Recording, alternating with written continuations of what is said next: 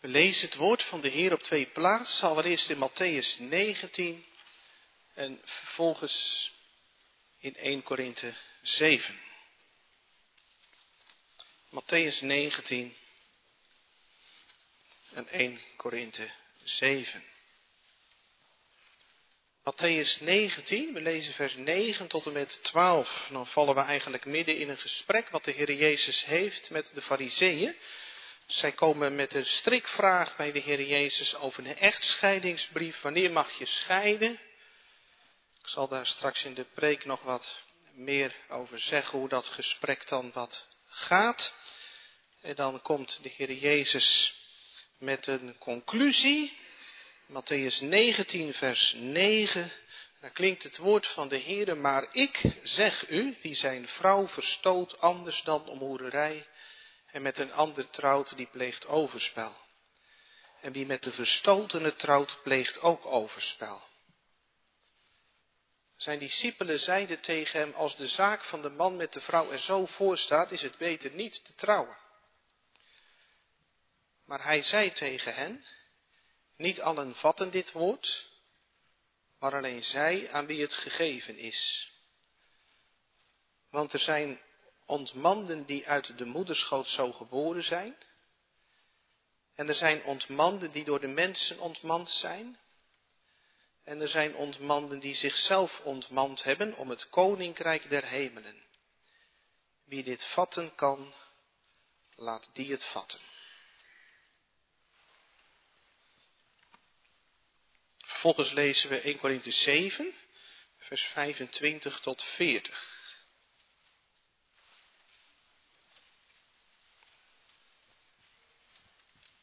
1 Korinthe 7, vers 25. Wat betreft hen die nog maagd zijn, heb ik geen bevel van de Heere. Ik geef echter mijn mening als iemand die barmhartigheid van de Heere heeft gekregen om trouw te zijn. Ik denk dat dit goed is met het oog op de aanstaande nood, namelijk dat het voor een mens goed is om zo te zijn.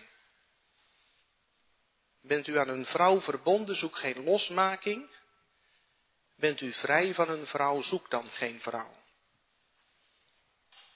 Maar ook als u trouwt, zondigt u niet. Ook als een meisje dat nog maagd is trouwt, zondigt zij niet. Zulke mensen echter zullen wel verdrukking hebben in het vlees en dat wil ik u besparen.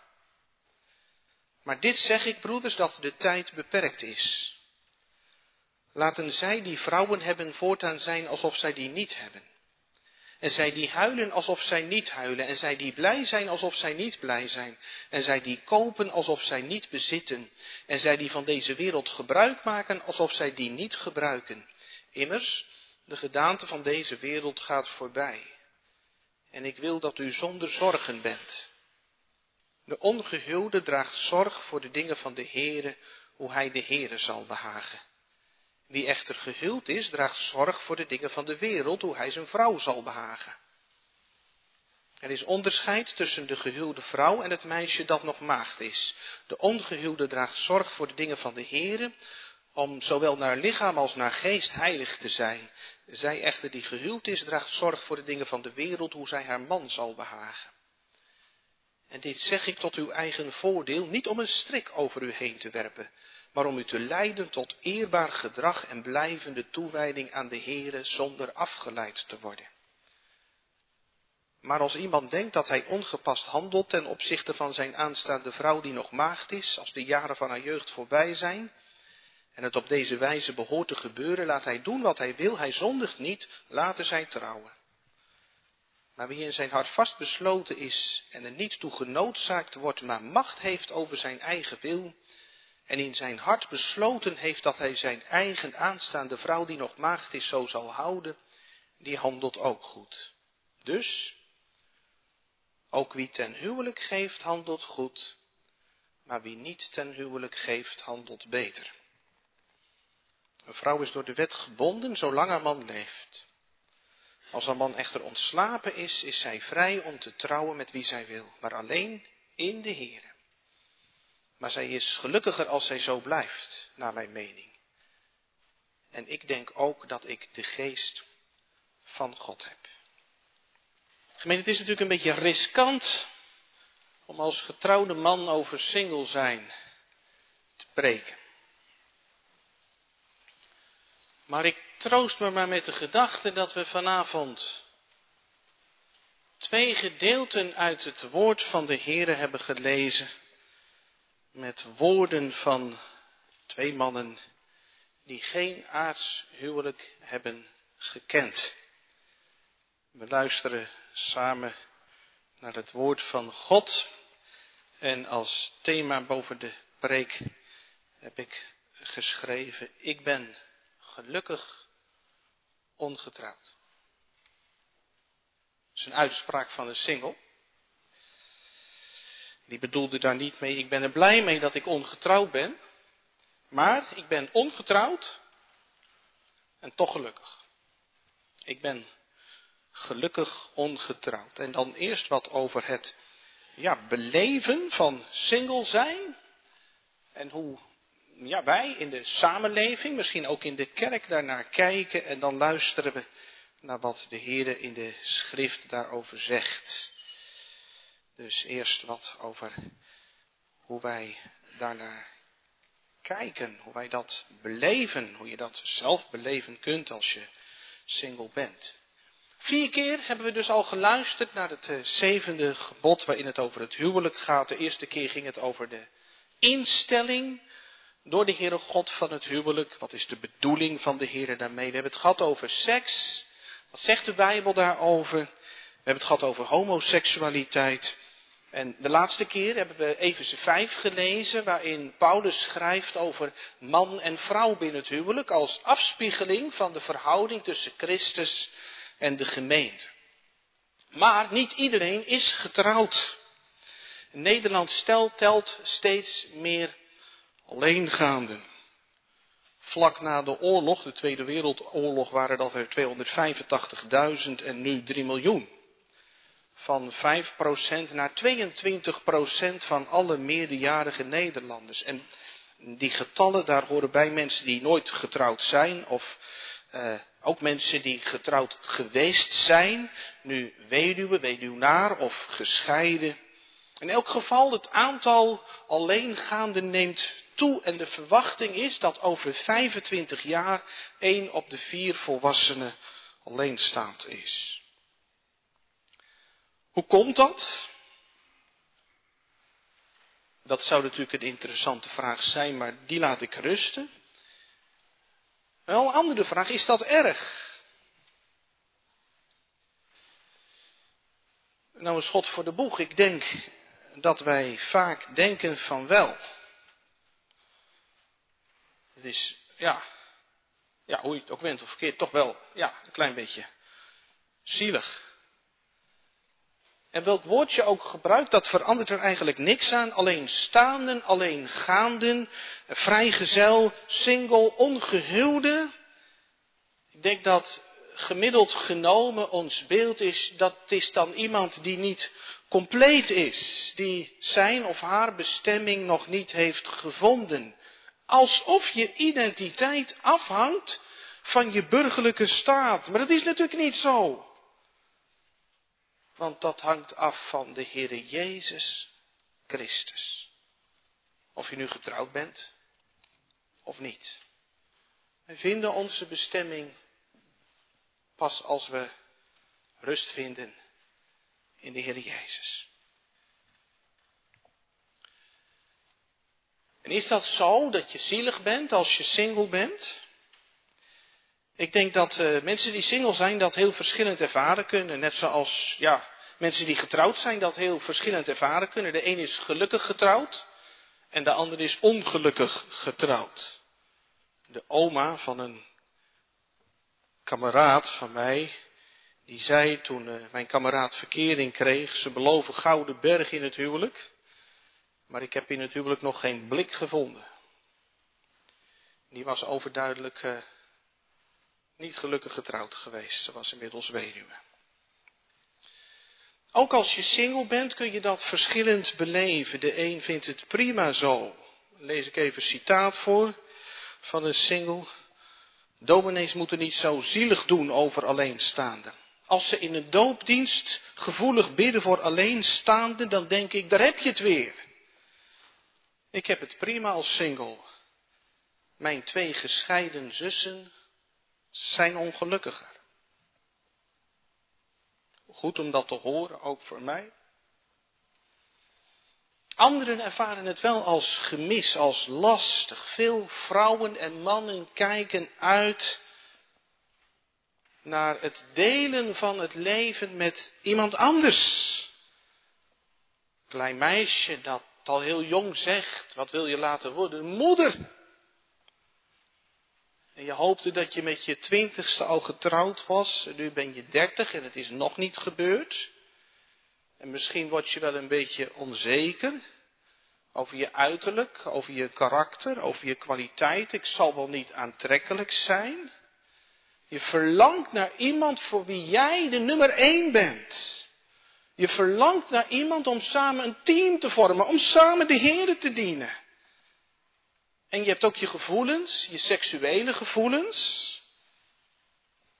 Verschillende manieren waarop mensen dat ervaren kunnen. De een zegt prima en de ander zegt het is een gemis voor mij. Ik vermoed dat het meer als gemis wordt ervaren dan als geschenk. En nou las ik ergens bij het voorbereiden van de preek misschien dat de kerk daar wel een rol in speelt. En dat de kerk dat versterkt, verergert. Iemand die 25 jaar is en nog geen verkering heeft, die wordt een beetje scheef aangekeken. Wat is er mis met jou?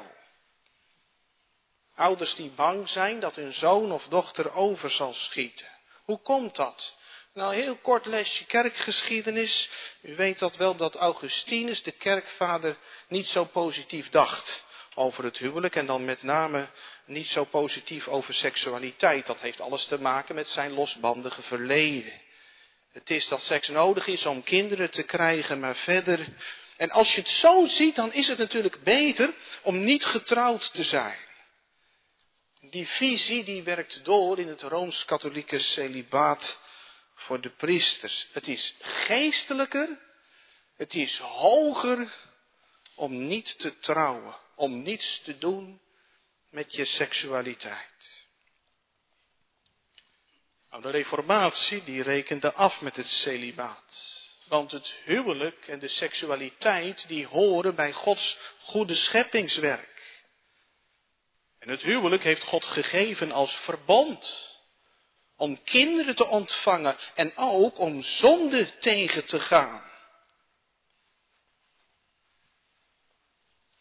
Er zijn al heel wat misbruiksschandalen aan het licht gekomen in de Rooms-Katholieke Kerk trouwens.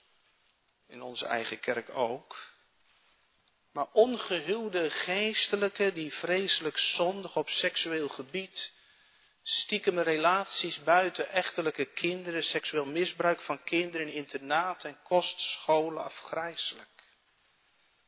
Luther die was ervan overtuigd dat je de gelofte om alleen te blijven mocht verbreken, omdat het tegen de schrift was.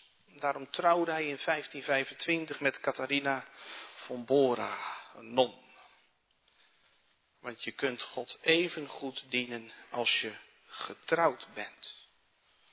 Maar dan hoor je dus een soort verschuiving, hè? Terwijl huwelijk en seksualiteit eerst als niet zo positief werden gezien, verschoof dat naar, ja, het is goed om te trouwen, dat is een geschenk van God, maak er gebruik van. En dan ontstaat er iets van, ja, als je niet getrouwd bent, dan mis je wat. En ja, denk dan ook nog eens eventjes aan onze cultuur. In onze cultuur is seks het een en al. Heb je nooit seks, dan ben je een betreurenswaardig mens. Maar ik denk ook in de kerk is een beetje de beeldvorming, het huwelijk dat is het ideaal. In de kerkelijke gemeente zijn we misschien ook best wel heel erg gericht op getrouwden, op gezinnen. We bidden voor mensen die gaan trouwen. We bidden voor echtparen die zoveel jaar getrouwd zijn. Er is aandacht voor als er een baby wordt geboren. In een doopdienst is aandacht voor de gezinnen. Er is huwelijkscategese, een opvoedingsavond. En uh, ja, in onze regenboogcultuur is veel aandacht in de kerk en in de prediking voor de onopgeefbare waarde van het Bijbels huwelijk. Maar wanneer komt nou de single aan de beurt? Bijvoorbeeld in de voorbeden. In de vorige gemeente heeft een alleengaande dat ik hier tegen mij gezegd. U bidt altijd voor mij in het rijtje van weduwen, weduwnaars, gehandicapten en andere zielige mensen. Probeer erom te denken. Ben je minder als je niet getrouwd bent? Mis je iets zonder het huwelijk? We luisteren naar de schrift. Bijbel maakt duidelijk, het huwelijk is niet de enige manier om God te eren. De twee belangrijkste personen in het Nieuwe Testament waren niet getrouwd, onze heiland en Paulus. Waren zij zielig? Ja, dat kun je natuurlijk zo niet zeggen. Dat durven we niet zo te zeggen. Zagen zij het huwelijk misschien als iets negatiefs? En de Heer Jezus doet nota bene zijn eerste teken op de bruiloft in Cana. Paulus schrijft ook heel positief over het huwelijk, Efeze 5, waar we de vorige keer naar hebben geluisterd. Het is een afbeelding op aarde van het geestelijk huwelijk tussen Christus en zijn gemeente. Maar de Heer Jezus en Paulus hebben het allebei ook over single zijn. En allereerst dan Matthäus 19. De Jezus is daar in gesprek met de fariseeën over het huwelijk en de fariseeën hebben een valstrik gezet. Want uh, in de dagen van de Heer Jezus hadden de Joden een ruime opvatting over echtscheiding. Het heeft dan te maken met de uitleg van Deuteronomium 24. Een man die iets schandelijks had gevonden bij zijn vrouw, die mocht haar een echtscheidingsbrief geven. En nou was er verschil van opvatting over wat is dan iets schandelijks. Strenge Joden, de school van Rabbi Shammai, die zeiden ja, dan gaat het over iets schandelijks op seksueel terrein. Als je vrouw zich te bloot kleedt, als ze te amicaal met de buurman omgaat of als ze overspel pleegt bijvoorbeeld. Maar er was ook een liberale denklijn. De school van Rabbi Hillel. Die hadden een ruimer standpunt. En die zeiden, ja, je mag je vrouw ook een echtscheidingsbrief geven als je aanmerking hebt op haar kookkunst. Als het veel zout in het eten doet. Als ze lui is, als ze niet genoeg werk verzet. Of als ze zo hard praat dat de buren het kunnen horen. Of uh, Rabbi Akiba, die zei, je mag ook een echtscheidingsbrief geven als je een andere vrouw aantrekkelijker vindt. Iets schandelijks, dat werd dus een beetje opgerekt of heel erg opgerekt. Wat vindt de Heer Jezus ervan? En de Heer Jezus die buigt het terug naar het begin, de bedoeling van God. Wat God heeft samengevoegd, laten de mensen dat niet scheiden. Het huwelijk is een verbond, een onverbrekelijke eenheid. En dan noemt de Heer Jezus één uitzondering voor echtscheiding, overspel, vreemd gaan. Daarop staat in het Oude Testament de doodstraf. Als je vreemd gaat, dan krijg je de doodstraf. En dan is voor de ander die overblijft de weg vrij om opnieuw te trouwen.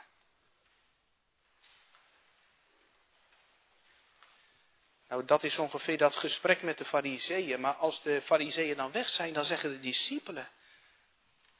Maar dan is het beter om niet te trouwen. Want het risico op een levenslang ongelukkig huwelijk is dan toch veel te groot als je niet meer van eraf kunt. Ik zeg het even in mijn woorden. En de reactie van de heiland is dan heel verrassend. Want hij zegt, ja, er zit iets waars in wat jullie zeggen. De keuze om ongetrouwd te blijven is een aanvaardbaar alternatief voor het huwelijk. En dan noemt de Heer Jezus drie soorten ontmanden. Gecastreerden. En dat hoef je niet per se letterlijk op te vatten hier, maar hè, mensen die ongetrouwd zijn. Er zijn mensen die vanaf hun geboorte niet geschikt zijn voor het huwelijk. Je zou kunnen denken aan mensen met een lichamelijke handicap of een verstandelijke beperking, waardoor je de verantwoordelijkheid van een huwelijk niet aan kunt. Of je zou kunnen denken aan een seksuele gerichtheid, waardoor een huwelijk ondenkbaar is. Vanaf je geboorte niet geschikt voor het huwelijk. En de Heer Jezus noemt ook ontmanden die door de mensen ontmand zijn. Dat zou je dan eventueel wel letterlijk kunnen nemen. Harembewakers, bijvoorbeeld van de koning in het oude Egypte, die werden gecastreerd, want de koning wilde er zeker van zijn dat de kinderen van zijn vrouw ook zijn kinderen waren. En de hoge functionarissen die veel in het paleis kwamen, die werden ook ontmand. Een voorbeeld komen we in handelingen tegen. De minister van Financiën uit Ethiopië, die gedoopt wordt door Filippus. Hij is een uinug. Maar je kunt dat ook minder letterlijk nemen, door de mensen ontmand. Ouders die niet willen dat hun dochter trouwt met die jongen van haar keus. Of door de mensen ontmand. Het lukt niet om tot een huwelijk te komen vanwege misschien een jeugdtrauma waardoor je je niet kunt hechten. En dan noemt de Heer Jezus nog een derde categorie. Mensen die zichzelf ontmand hebben om het koninkrijk der hemelen. Mensen die ervoor kiezen om ongetrouwd te blijven, vrijwillig ongehuwd om het koninkrijk van God. En een voorbeeld van die laatste categorie, vrijwillig ongetrouwd, is Paulus. En in 1 Korinthe 7 komen we erachter wat voor denken van Paulus daarachter zit, waarom hij die keus gemaakt heeft.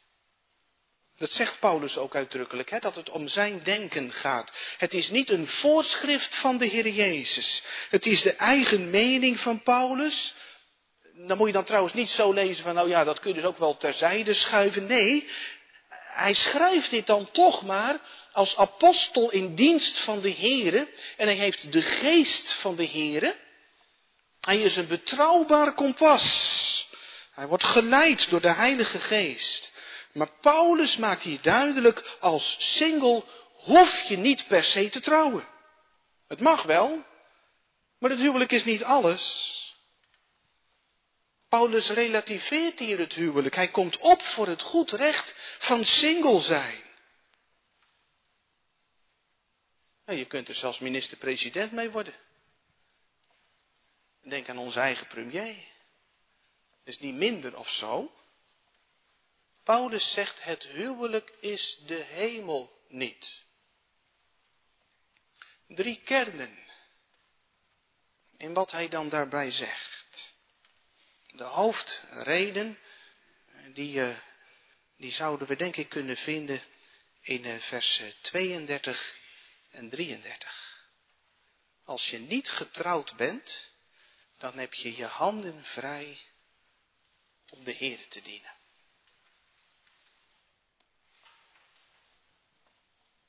Als je getrouwd bent, dan moet je je aandacht verdelen. Is waar of niet? Ik, moet dan zo ook maar even denken aan een vrouw uit eh, de eerste gemeente waar we mochten wonen, die eh, weduwe geworden was. En die vertelde van een eh, verandering sinds haar huwelijk voorbij was. vroeger, als ze wakker werd, dan zei ze tegen haar man: Goedemorgen, schat, heb je lekker geslapen? Ze zei: kan nu niks meer zeggen tegen mijn man. Weet je wat ik nu doe? Ik ga op de orgelbank zitten. En dan speel en zing ik Psalm 108. Ik zal in de dageraad ontwaken en met gezang mijn God genaken. Je handen vrij. om de Heere te dienen. Paulus ziet af van het huwelijk, want hij is levenslang druk aan een bruiloft, aan de bruiloft van het lam. Hij beijvert zich om de gemeente als een reine bruid voor te kunnen stellen aan Christus. Wat heeft Paulus enorm veel kunnen betekenen in dienst van het evangelie? Hij is naar Turkije gereisd, naar Griekenland, naar Rome. En soms was hij een paar jaar onderweg. Had hij zo ver kunnen komen als hij een kinderwagen had moeten duwen? Ik denk het niet. Handen vrij om de Heer te dienen. Denk aan een vrouw als Corrie ten Boom die meer dan 60 landen heeft bezocht in haar leven. Na alles wat ze had meegemaakt als lid van het verzet en in het concentratiekamp. Ze trok de wereld in met de boodschap van vergeving, van liefde, van de nabijheid van de Heere in de grootste smarten. En wat is ze veel mensen tot zegen geweest, tot vandaag de dag trouwens. Of John Stott, Engelse theoloog die in 2011 is overleden, die was ervan overtuigd dat het de bedoeling was van God dat hij ongetrouwd zou blijven. En hij zegt ergens, ik zou nooit zoveel hebben kunnen reizen en schrijven, wanneer ik de verantwoordelijkheid zou hebben gehad voor een vrouw en een gezin. Ja, handen vrij om de Heer te dienen. Gezegende gemeente waar ook zulke singles zijn. Al dan niet vrijwillig tot de ongehuwde staat gekomen. Of je huwelijk voorbij. En je draagt de pijn bij je en toch toch er iets mee gedaan voor het koninkrijk van God. Misschien in een diaconale taak, in het zendingswerk, in ontwikkelingswerk, in de betrokkenheid op jongeren of uh, denkend aan de eenzaamheid onder ouderen. Jezus zegt in Matthäus 19, wie dit vatten kan, die vatte het. En dat horen wij een beetje van, ja, wie dat begrijpen kan, die moet het maar begrijpen dan. Maar neem het maar let, wie het vatten kan, wie dat pakken kan, wie dat zich toe-eigenen kan, wie daarvoor kiezen kan, laat die daarvoor kiezen. Wie het lukt om ervoor te kiezen om ongetrouwd te blijven, die moet dat doen om zich in te zetten voor het koninkrijk van God. Dat is goed. Paulus noemt het in 1 Korinthe 7 zelfs een charisma. Een genadegave om ongetrouwd te zijn. Het kan zijn dat God je leven zo leidt dat je nu ongetrouwd bent. Dan is dat een genadegave die God je schenkt. Dien de Heere ermee. De een is getrouwd en dient als getrouwde de Heere. De ander is niet getrouwd en dient als niet getrouwde de Heer. Dat is de eerste lijn in uh, wat Paulus schrijft in 1 Korinthe 7. Als je niet getrouwd bent, heb je je handen vrij om de Heer te dienen. Een tweede lijn, wat hij, uh, wat hij daarbij noemt, uh, hij heeft het over de nood der tijden. Vers 26, over de aanstaande nood. Een crisissituatie, misschien een hongersnood, of er zijn crises in, in alle eeuwen geweest. De schepping is in barensnood. En het zou maar crisis worden en je hebt de zorg voor je vrouw en kinderen. Hoe kom ik dan aan eten? Daar kun je zomaar een dagtaak aan hebben. En verdrukking noemt Paulus ook in vers 28, vervolging. Om daar even een voorbeeld bij te noemen, John Bunyan, u weet wel, van de pelgrimsreis. Die zat eh, twaalf jaar in de gevangenis, maar wel als getrouwd man in de gevangenis om het evangelie. En zijn vrouw en kinderen zaten thuis en die moesten zich maar redden. En je kunt je voorstellen wat dat voor je betekent. En wat er door je heen gaat als je dan denkt aan je vrouw en je kinderen. En Bunyan schrijft vooral dan over zijn blinde dochtertje Mary. Die zoveel miste wat anderen hadden. Dat kun je toch helemaal meevoelen?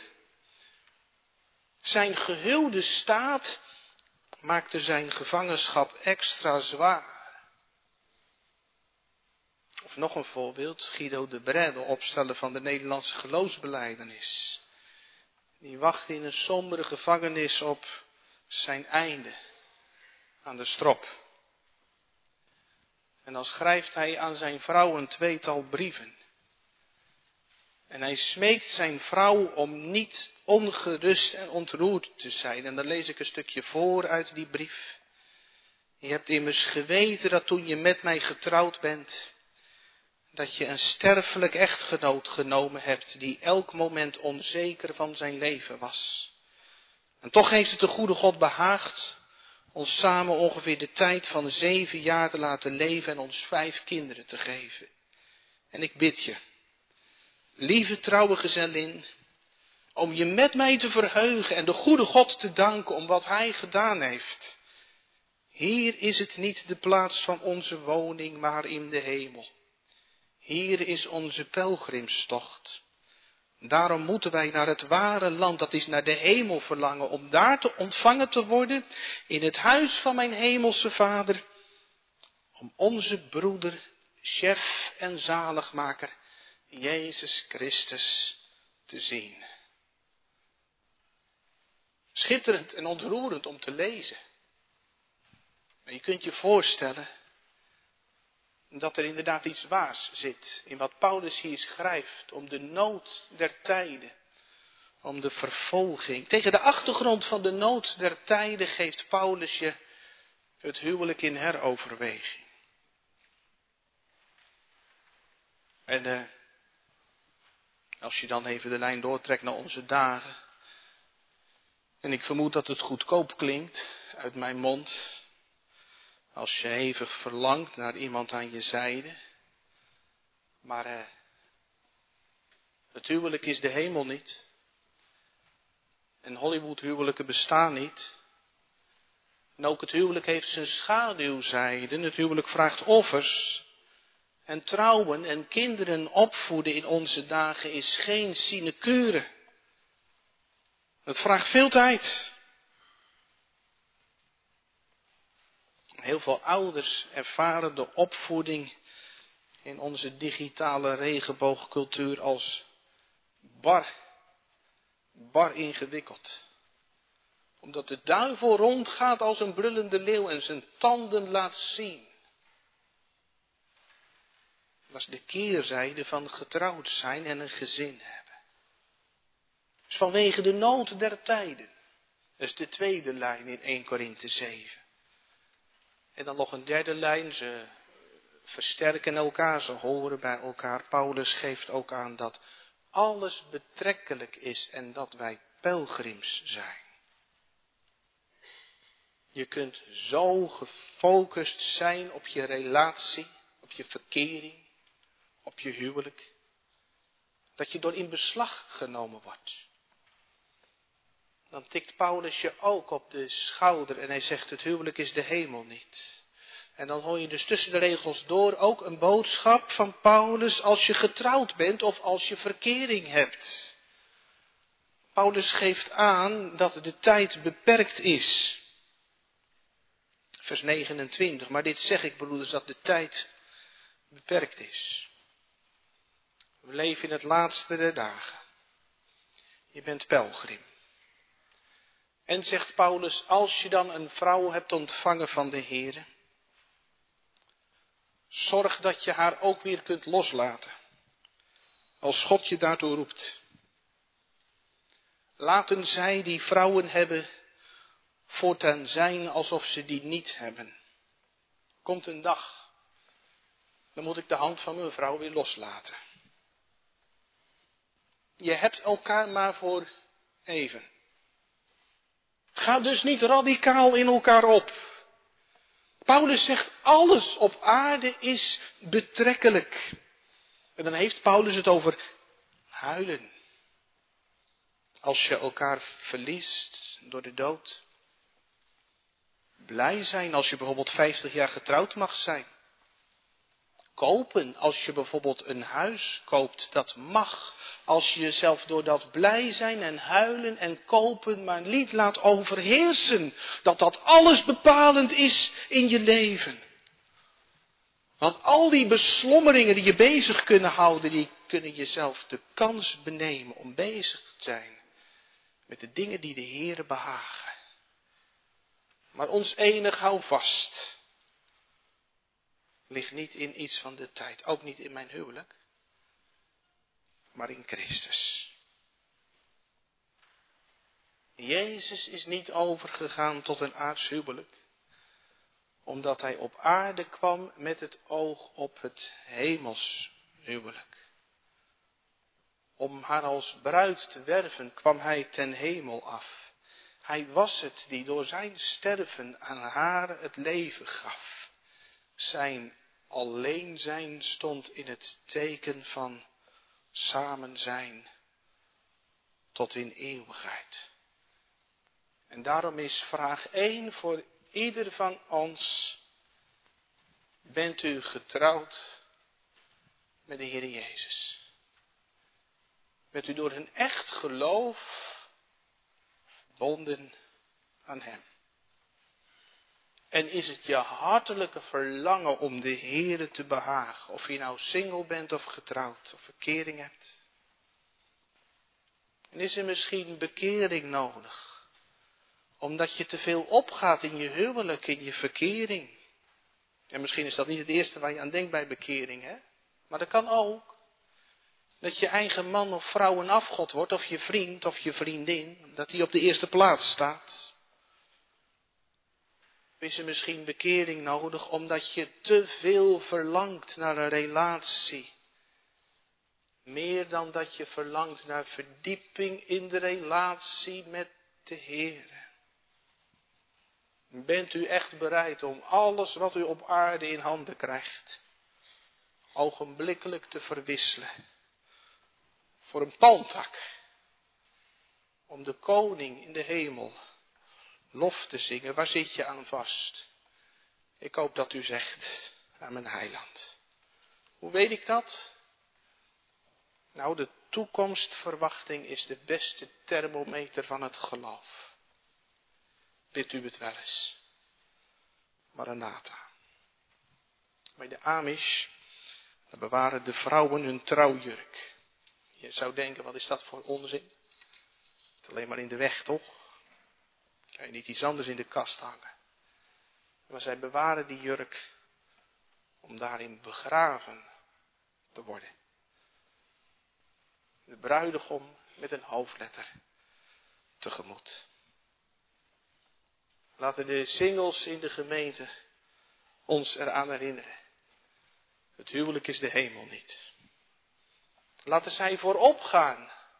Een toewijding aan God laten zij ons voorgaan in een leven in dienst van de bruiloft van het lam. Om uh, samen te kunnen blijven zingen. Ik zal straks gedurig altijd bij u zijn. In al mijn noden, angst en pijn. U al mijn liefde waardig schatten. Omdat u mijn rechterhand woudt vatten. Amen.